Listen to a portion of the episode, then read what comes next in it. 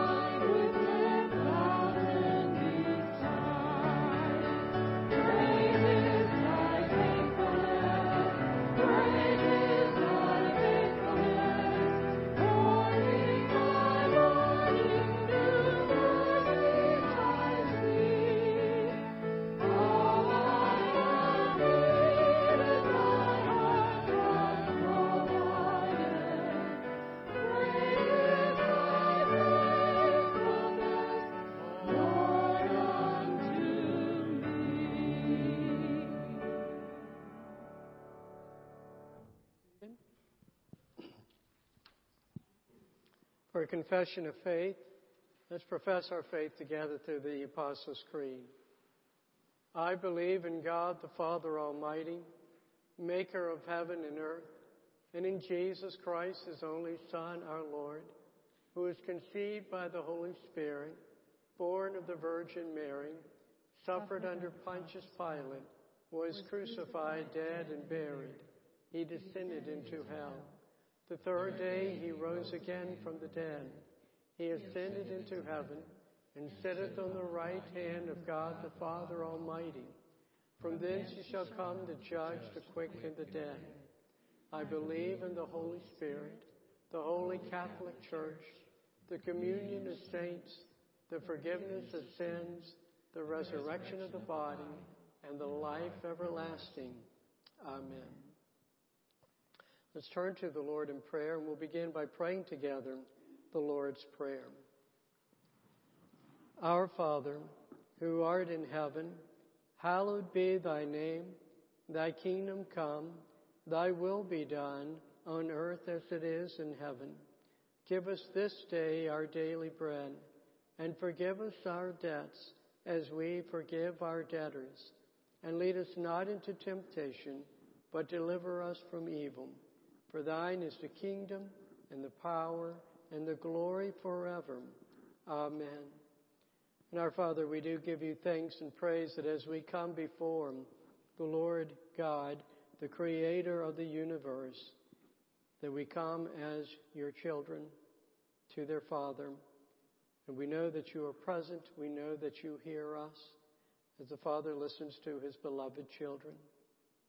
We pray, our Father, that this morning as we have come to worship you, that we will hallow, that we will honor your name. And so we pray for that anointing of your Spirit to be upon us, that as we, as we go through these steps of worship, they will not simply be something we go through by, by rote, but our, our hearts and our minds will be engaged and we will take delight in this worship that we give to you and pray that you will take delight in this worship. We pray for your kingdom to come and we look to that return of our Lord Jesus Christ when he will come, not this time in humility, but in all of his glory. And we pray that meanwhile here upon this earth, that we who belong to you, that we who are members of that heavenly kingdom will do your will as that will is done in heaven. We pray that you'd give to us today our daily bread, and in particular this morning we look for that bread of your word, that you will feed us, that you'll give us ears to hear, that you will nourish us, nurture our bodies, our souls, our minds, so that when we go forth, we'll be, have been encouraged in your word, or we will have been convicted as we need to be, or that we will have been lifted up, comforted. We look, our Father, to you to speak to us. We pray, our Father, for you to provide what is needed in this world and in our country with the end of the pandemic. Protection of those who are ill. Pray your hand and protection of those who are in the hospitals and in the front lines of caring for those with the illness. Our Father, we grieve over what is happening in our own uh, country and turmoil that is taking place. We pray for the, the work that good will come out of what uh, was evil. And we pray that, um, our Father, that you would do that work by your Spirit of common grace, bringing to our, our country a unity. We pray for your watch, your blessing, particularly those, again, whose lives are on the line, and your protection of them. We pray, our Father, to forgive our sins.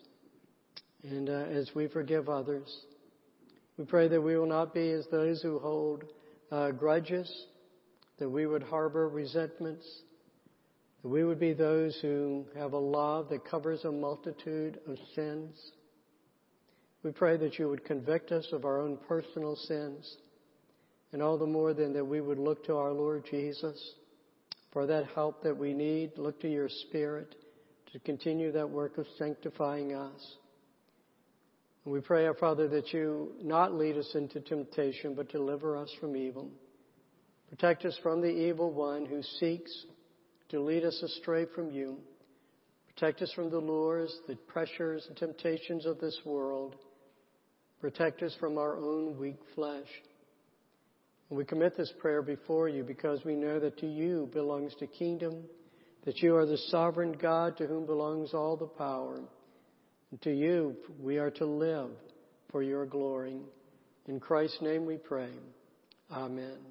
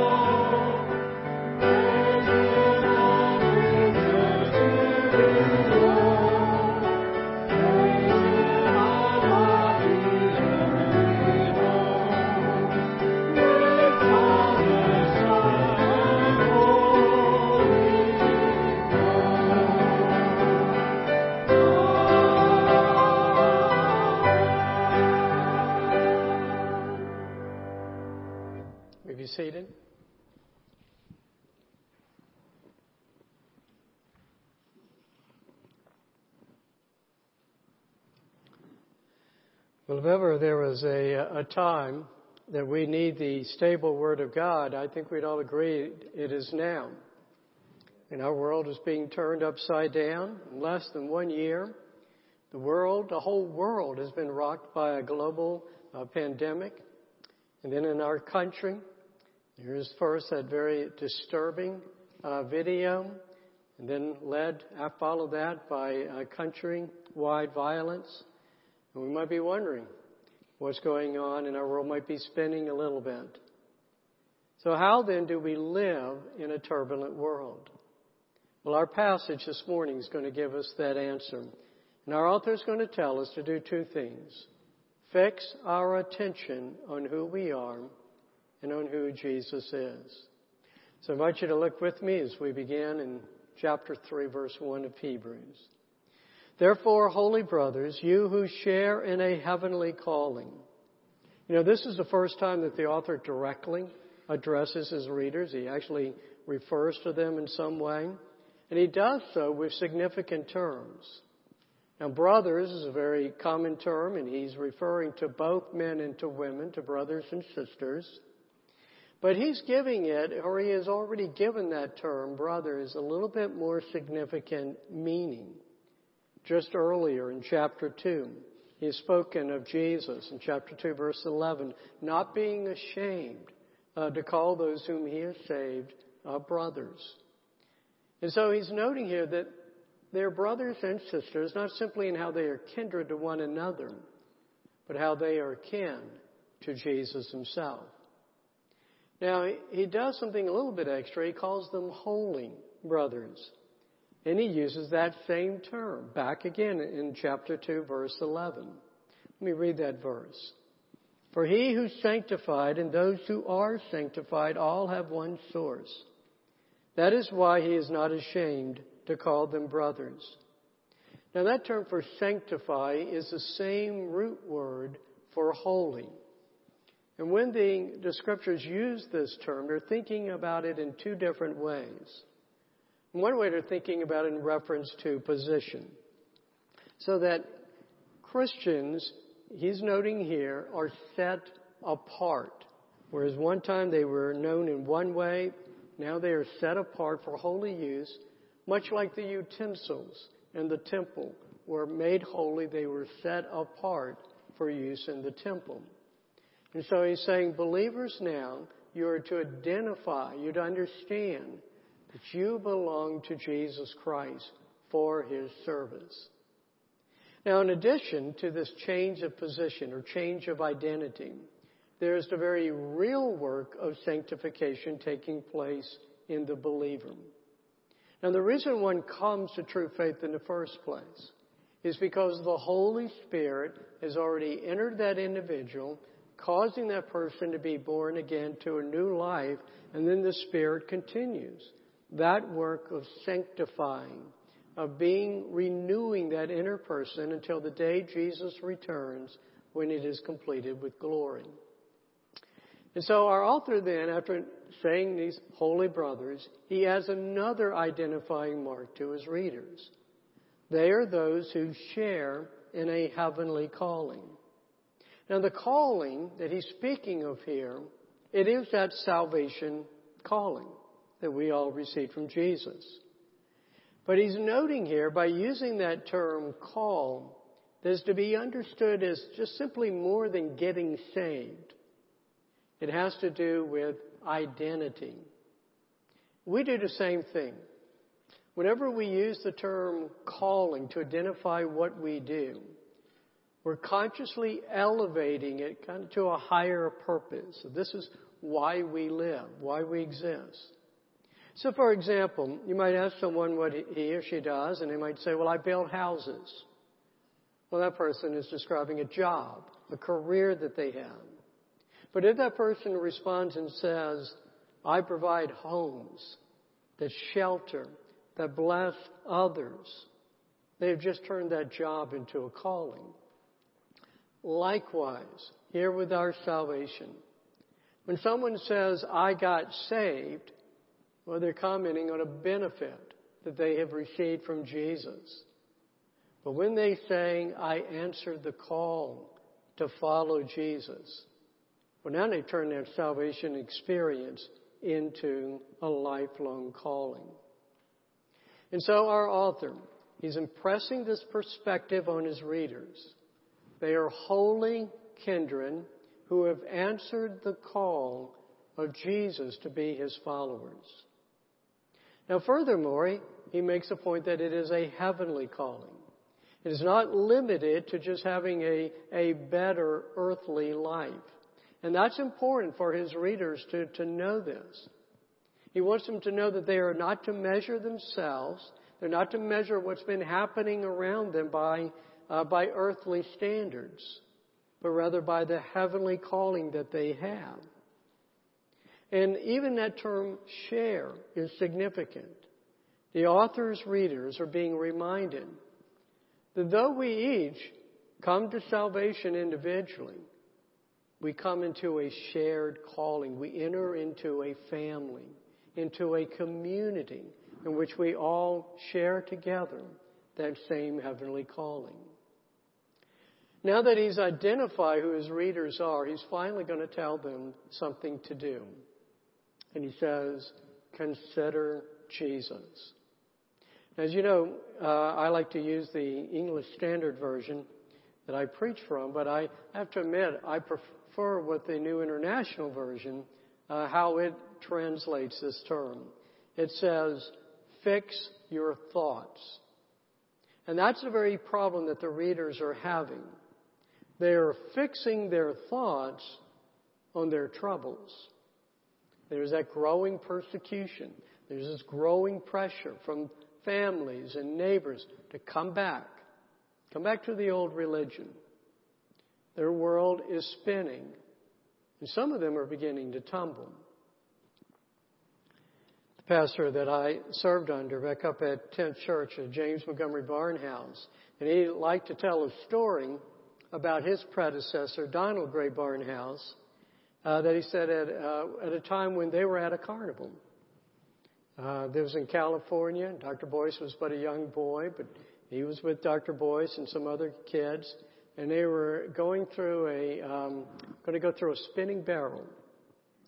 And as soon as they got in, they all tumbled. They could not get through there to the other side.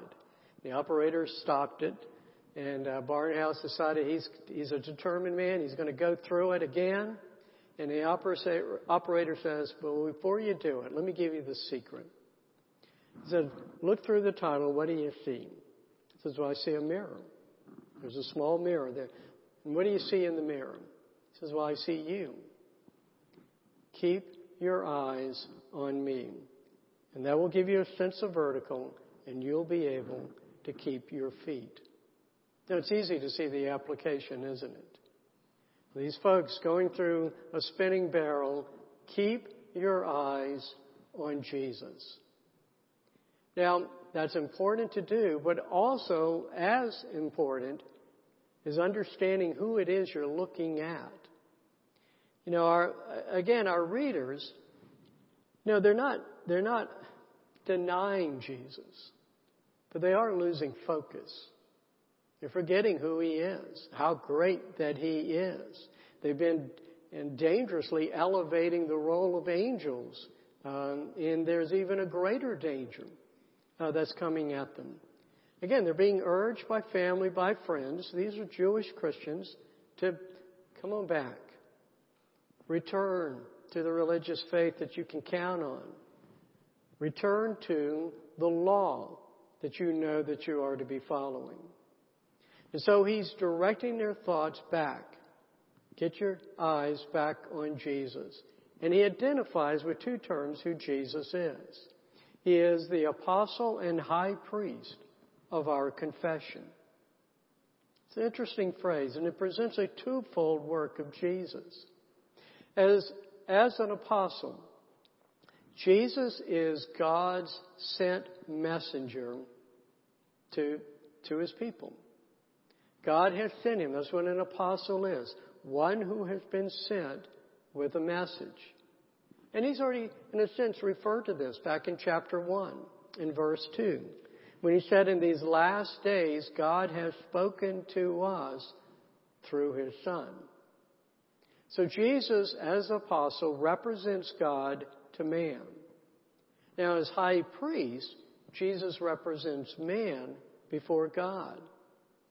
He, as a high priest, has already made that necessary sacrifice of himself. To use that term we've looked at before, to make propitiation, to appease, to satisfy the just wrath of God against our sin. And as our author is going to be pointing out, much of the letter is going to be about this later on, how he continues to serve as our high priest, and he's interceding for us in heaven. Now he then goes on further to comment about Jesus in verse 2. Who was faithful to him, that is to God, who appointed him, just as Moses also was faithful in all God's house. So in both of these duties, as apostle and high priest, Jesus was faithful, as was Moses. Now, where does Moses come into this conversation? Well, it comes in again. Remember who he's talking to. He's talking to Jewish believers. And the Jews understood Moses in the exact same light. Moses was an apostle. Moses was sent by God to God's people, to Israel. He delivered them. He also gave them the law. The law is the law of Moses. Uh, Moses also interceded for his people. Twice in the, the wilderness, he had to intercede to protect them from the wrath of God for their sins.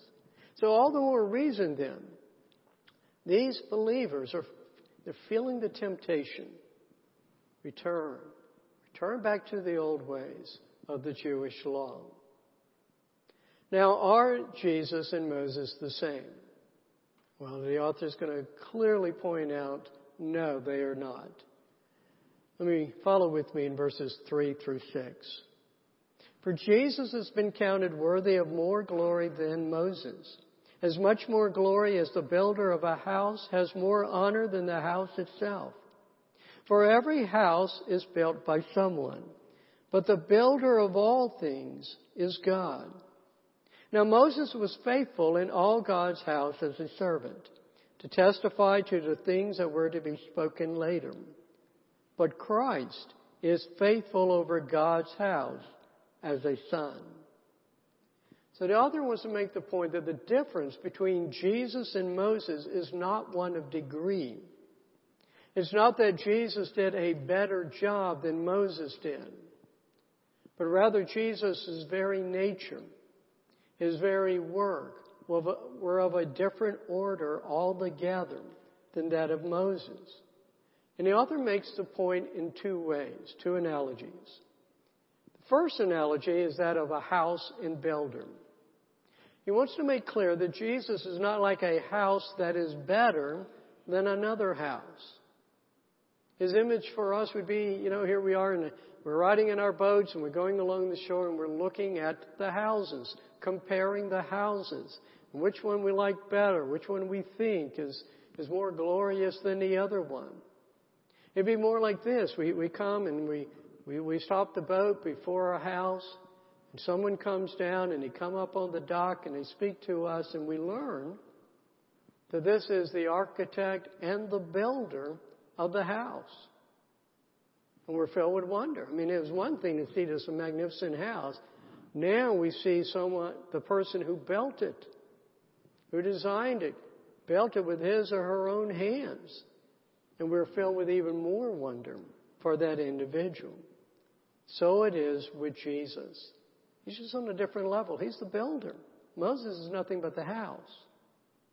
Now, verse 4 seems to be a caution. You know, where he notes on here that every house is built by someone, but the builder of all things is God. And it would seem like he wants to be a reminder who the true builder is.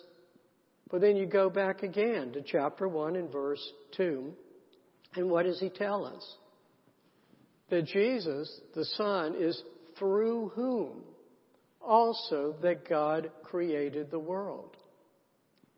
Jesus is the builder. He is God. He is the creator. And the second analogy is that of overseeing a house or a household.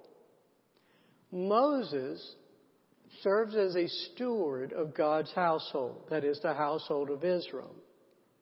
And the point the author is making is that he did it from the status of a servant.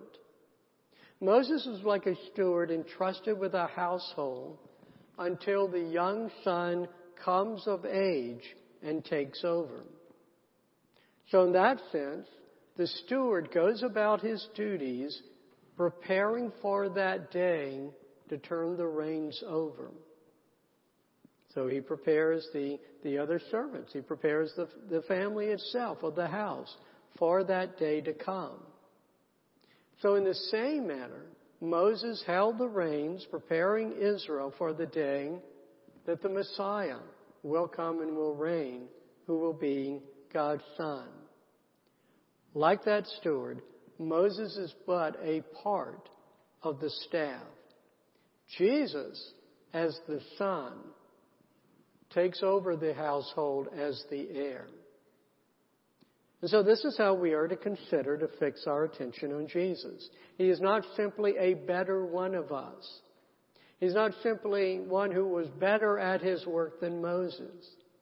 As the Son of God, he is on a, he's on a different plane altogether. And it is God the Son we're to understand, who is now our builder, who is now over the household to which we now belong.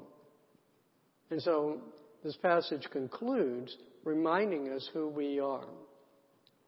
And we are his house, if indeed we hold fast our confidence and our boasting in our hope. We belong to the household of Jesus. We belong if indeed we are those who put our confidence, we put our boasting in our hope in Him. Now, I introduced this sermon with reference to the unsettling, the, the grieving times that we have been facing in 2020. And we ought to even place these storms in a, in a larger context of a, of a seismic change that is taking place in our culture that can be described as being a post-Christian culture. The traditional Judaic Christian moral values that we have grown up in, that were once considered the foundation for a civilized society, well, those values are now held in disdain. And the pressure is increasing for, for Christians individually, and Christian institutions, even the churches, to give those values up. And I have no doubt that if our author was here today, if he was writing a letter to us today, he would write the same things to us. Understand who you are. Understand who Jesus is. So first of all, let's look at understanding our own identity. You know, even that has become a bit muddled, even within our own churches, even in this denomination. There, there is a, there's an understandable desire to avoid appearing self-righteous, uh, to placing a, a, burden on Christians, a weight of, of guilt, just like the Pharisees had placed on their people. And so there are some ministers who have promoted the, in their churches and their people the understanding of thinking that, look, we're just sinners like everyone else. We're all sinners in need of the grace of God. Well, it is true that we continue to sin. And we need to be honest about that. We need to, to keep turning to the grace of God. But Scripture does not teach that we remain under that status of sinners. Now, as our author does, so does Paul, so does Peter, John, everyone who's writing in the New Testament. They don't address their readers as sinners. They address them as, well, the most popular term is as saints. They address them as children of their Heavenly Father, as brothers and sisters in Christ, together as a, as a holy nation, a people belonging to God, uh, as members of Christ's body. And Christians will sin. And all of the letters in the New uh, Testament address sin both in individual Christians and in the churches. But even so, it never occurs to any writer to speak of their readers as, as sinners. Rather, like our author here, those who believe in and follow Jesus, they are repeatedly called upon to, to live up to their identity that is in Christ, to find their hope, their comfort, their motivation in who they are in Christ. And so I want to exhort you. You are saints. You are people chosen by God to know and to be saved by your Lord Jesus Christ. You have been set apart for Jesus. You've been set apart by Jesus. And He has placed His claim on you. Your destiny is a heavenly destiny. And I want you to remember that as the world is going to increasingly regard you as fools, even as wicked fools. And I want you to remember that as you stumble with your own sins and you wrestle and, and struggle with your own personal struggles. I want you to always remember this. God does not look down upon you as a sinner. He looks upon you as his child. He claims you as his own. And what he sees is not a sinner. He sees one who is robed in the righteousness of his Son, whom he sent to you, and who now is upholding you before the Father. And this again leads us then to how we're going to identify Jesus. Jesus is not merely a good religious leader, better than Moses or Mohammed or better than Buddha. He's not merely a higher creature who's, who's even better than angels. He is God the Son. He is creator. He is the sustainer of all the universe. And he is an apostle sent from God to lead you back to God. He is our high priest who has come to save you from being a sinner and who continues to uphold you before God. And he has promised you that you can never, that you will never be snatched out of his nor his Father's hand. Fix your eyes on Jesus. While this world and your personal world might be spinning around you, look through that revolving barrel to the other end and fix your eyes on your Lord and your Savior, who you're going to find has his eyes fixed on you. And you will pass through, and the church will pass through until we reach our heavenly destiny. We give you thanks, our God, for our Lord Jesus Christ we thank you for the apostles sent by you to give us the message of who you are, to give us the message of salvation, and as our high priest, to become that means of salvation. Keep our eyes upon our Lord Jesus Christ, our Lord and our Redeemer. In His name we pray. Amen. Let's stand and sing together, There is a Redeemer.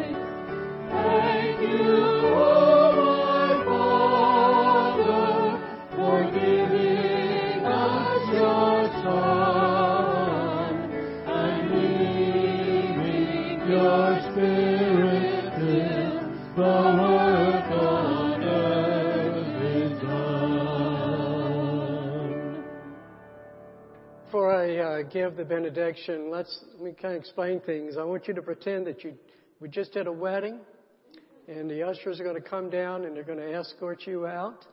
And after I give the benediction, I'm going to I'm going to slip on out myself, and I'll see you uh, back out there. Now may the God of hope fill you with all joy and peace in believing, so that by the power of the Holy Spirit you may abound in hope Amen.